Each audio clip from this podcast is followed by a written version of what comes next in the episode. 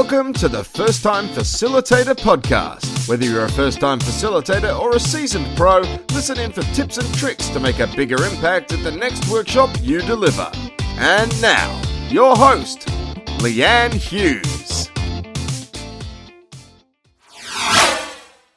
Hi, everyone, and welcome to the show. I'm your host, Leanne Hughes, and I'm here to help you create unpredictable workshop experiences that predictably work. Now, we heard from Dr. Rebecca Sutherns last week talking about how you can keep a workshop on track, even if things don't go to script. And next week on the show, you'll hear a different side of me. Oh, I think this side has popped out a few times on the back catalogue of first time facilitator episodes, but um, that side is fangirl Leanne, gushing Leanne, who was full of praise uh, because my guest on next week's show is my ultimate hero. And I'm so stoked that I connected with her. So you'll get to hear why she's so great on next week's episode. I can't wait to share that one, so stay tuned. Now, it's the in between week, so mixing up interviews with practical solo minisodes. Uh, but first, a really quick announcement.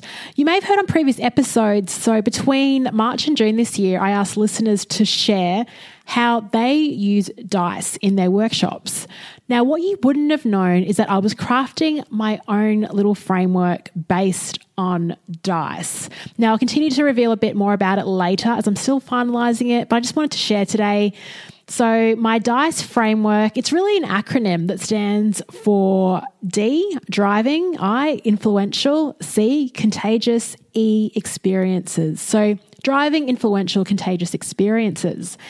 What I'm interested in and really excited to help others on is how we can all, you know, play the game and roll the dice at meetings, workshops, events, and conferences, and in our everyday interactions at work. So, if you're a manager, how can you drive influential, contagious experiences during water cooler conversations or performance planning conversations or feedback conversations? So, I'm really excited to help others to dice up our meetings, dice up our conferences and workshops. And to start, I want to help you dice it up. So, between now and the 17th of July, I'm offering a limited number of free 30 minute dice calls. I'm offering five of these. So, first in, best dressed. What this means is we'll hop on a Zoom call. And I want you to come at me with either a problem or opportunity. So it could be that you've been asked to facilitate a session or an upcoming strategy day, or you're coordinating an event or conference, and you want to create or you want some ideas that that create a dice moment. So moments that are X factor, that are memorable. Look, you might just want some neat ideas on promotional items to give away or ways to make an upcoming, upcoming change initiative exciting. Whatever it is, weaving themes through your MC gig. If you want ideas, and you're interested in playing along, all you need to do is hop onto the show notes for this episode at firsttimefacilitator.com forward slash episode 73. Find the link to book in a time and we will have that call. Um, I love brainstorming, and, and my favorite topic of conversation is how can we make these presentations more impactful and engaging? So let me help you out. So, the first five people, it's free. All I ask is that following the call, you give me some feedback on the process so I can get better at doing this. So, um, yeah, I'd love to hear from you. So, hop onto that and book in. Okay, so now onto the practical tip for today's solo mini-sode. What I'm sharing is something I learnt in a workshop I attended called Workshopping the Story Cookbook. Actually, if you're in Australia and want to attend the next one, uh, Catherine and Andrew are running it in Brisbane on the 27th of July, and I've got a link to that in the show notes as well for this. So, what I wanted to share from that experience was the unique way that they started their workshop. And this helped solve a problem I had. And I don't think I'm the only facilitator who has ever had this problem. So, the problem is you want to start your workshop or meeting on time but there are a few people who are late who just haven't arrived. Um, and these people could also be pretty influential people, or you're just sort of waiting for 100% of the people who said they'd show up to show up. So, what do you do? Do you start the meeting or workshop on time, or do you delay? So, early on in my career, when I was lacking experience and confidence, I always said, oh, look, we'll wait another five minutes. We'll wait, we'll wait, you know. But as I got older, um, I learned that you can set a culture through your everyday behaviors. And so by saying that we'd wait for the stragglers or people that were late, what I was signaling is that it was okay to rock up late to one of my meetings. And one of the things about me, it's one of my pet hates is people that are late for things. And I'm trying to get over it, but I just love being on time. I love being early, actually. Uh, I don't mind waiting around if I can keep myself occupied. And I guess because I love that, I expect other people to share that value for punctuality. I guess what's nice about the world, though, is that we're all so different and we have diverse perspectives and values. So I get that. But I guess why it gets hard or annoying when people are late as meeting leaders or facilitators is because the start of the workshop or meeting is usually really important um, because you cover things like the context of why you're all getting together. You know, you might include a story of why you're here, why you're gathering, um, what the latest update is. So when Tony decides to rock in 10 minutes late, you have to repeat it. It's the stuff that you've got to paraphrase because it's very important. And this can again chew up time. And it's kind of irritating for those who are present and are hearing it again. Or let's just talk about a workshop. Um, at the beginning of a workshop, you'll be giving some information on what you're covering, through the day. Uh, housekeeping. Housekeeping is not very exciting, but it is important. Uh, you're introducing yourself and you're using that opportunity when you open to establish some credibility.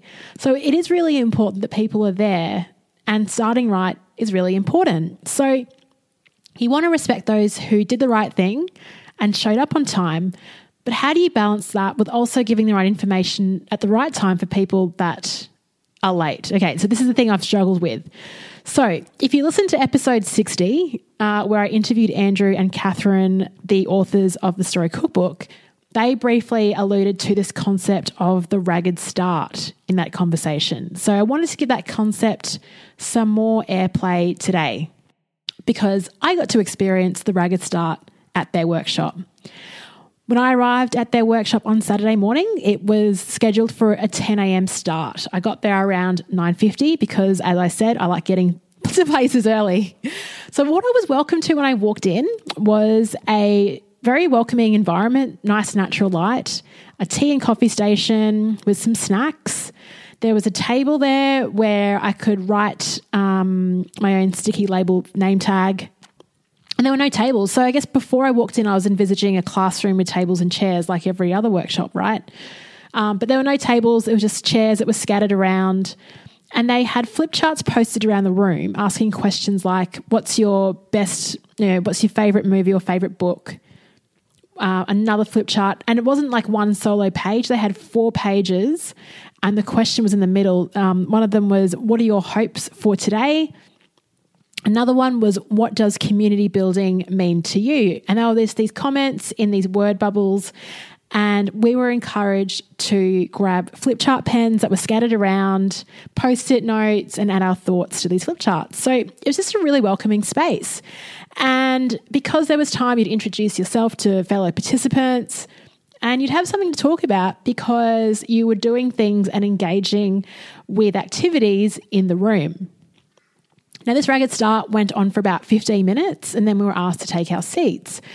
What that meant was if anyone arrived late, like the five or 10 minutes late, it did not matter because they were absorbed into the conversation when they arrived and they didn't really miss anything critical.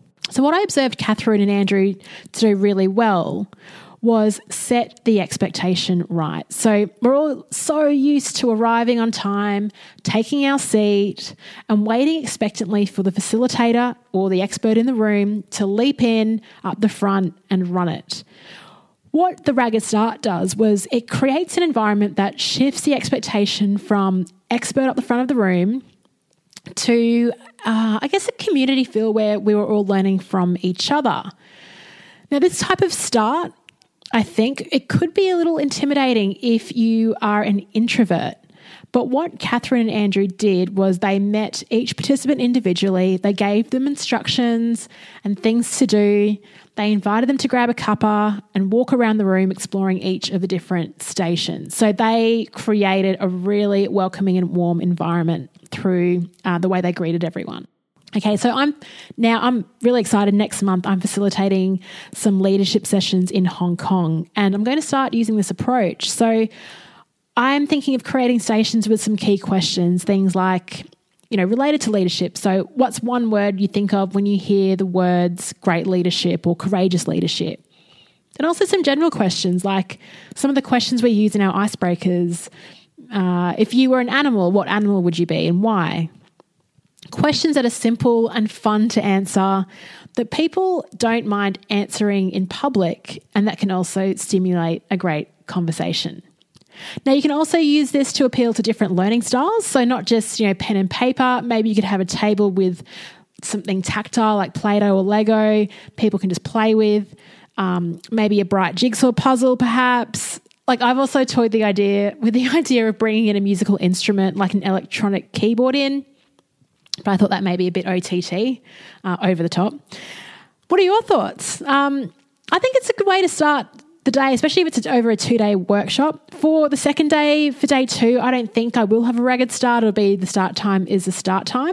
But I think for day one, it's a really nice way to ease in and set the standard. Like, hey, we're going to be learning from each other. I'm here to guide you, but the knowledge is in this room. So let's move, let's let's go with it. If you also want to scale this down for a meeting, then all you need to do and really consider is covering off non vital things at the beginning of your meeting. So, even going around the room and asking a question like, Hey, what's been a highlight for you this week? So, you're kicking off the meeting. It's a relationship building type of activity, but it's not a question that's so critical that everyone needs to be there. You can still get value from the people that you've got in the room. And when then, when everyone arrives, you kick it off with talking about the context and reason for meeting. Another great tool I noticed recently was when I co facilitated with Brendan Croucher in central Queensland. Uh, so, as we were coming back from lunch, Brendan quickly opened up his laptop and decided to show a video. Now, he started playing the video about two minutes before everyone was due back, and the video went for about four to five minutes. And it was a type of video that you didn't need to watch it from the beginning. You could drop in at any time of the video and it was funny. You could pick it up. I think it was the comedian uh, Michael McIntyre, where he does a video skit on people with the same name. I'll put a link to it in the show notes. It's really funny. And I thought that was a really neat effect, and that it signaled to everyone that we were getting underway because you've got the video sound on, the lights are dimmed. But if someone was late back, it didn't really matter too much because all they were doing was missing the video. And as a facilitator, you also didn't need to sit through that awkward, oh, do we get started or not thing, which gets to us sometimes. And I just, I don't like that. So, hey, what a cool strategy video was. Another thing that you can do that may help people or prevent them from showing up late in the first place, prevention is always better than cure, uh, is setting your meeting or workshop to start at a precise time. So when people hear or have a calendar appointment for 9 a.m., they think, "Oh, that's cool. I'll leave my desk at 8:59. I'll grab the lift down and uh, it's okay. I'll get in a few minutes late. It's 9 a.m." But if you set a meeting to start at 9:03 a.m., well, that's pretty precise, right? So Sean D'Souza from Psychotactics, who I've featured on the show, who I talk a lot about, he does this. Um, he said in his earlier days that he would have these um, these workshops that would start at 9.03 and if people weren't there at 9.03 they would close the doors and they would leave a sign out the front saying that the doors were closed and to try again next week um, he said that no one ever showed up late again so I don't think you need to be that hard or tough or brutal. I love it, but I don't know if I'd be comfortable doing it. Um, but I think that's a really neat tip is just using a precise time like 903. And I do it when I ask people to come back. So after morning tea, I'll say, look, look at your look at your watch. It's uh, 10 15. Let's all come back here at 9.32 a.m.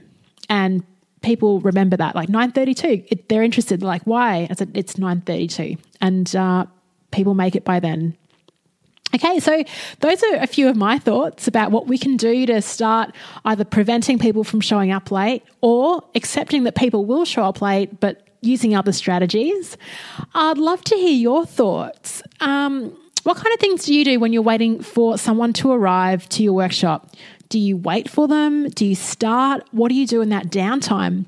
Love to hear your thoughts as always. So send me a DM on Instagram at Leanne Hughes or add me and message on LinkedIn. I'm also sharing quite a few videos on LinkedIn this week related to these topics. So, um, yeah, let me know your thoughts. Look, I'm always up for new strategies and I love learning from you as much as I hope you enjoy listening to these podcasts. And I look forward to sharing my interview next week. So, chat to you then.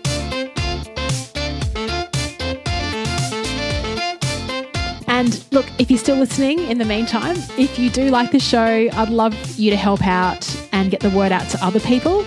So there are a few ways you can spread the word. Uh, you can simply send them a link to firsttimefacilitator.com or leave a rating and review in iTunes to boost the public presence of the show. Thanks, first time facilitators. Chat next week.